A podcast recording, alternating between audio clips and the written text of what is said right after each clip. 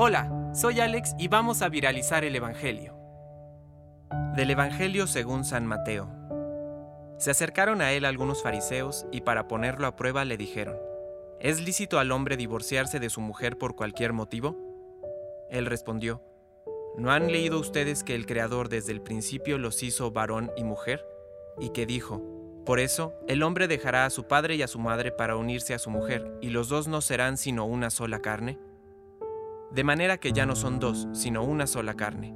Que el hombre no separe lo que Dios ha unido. Le replicaron, entonces, ¿por qué Moisés prescribió entregar una declaración de divorcio cuando uno se separa? Él les dijo, Moisés les permitió divorciarse de su mujer debido a la dureza del corazón de ustedes, pero al principio no era así. Por lo tanto, yo les digo, el que se divorcie de su mujer, a no ser en caso de unión ilegal, y se casa con otra, comete adulterio.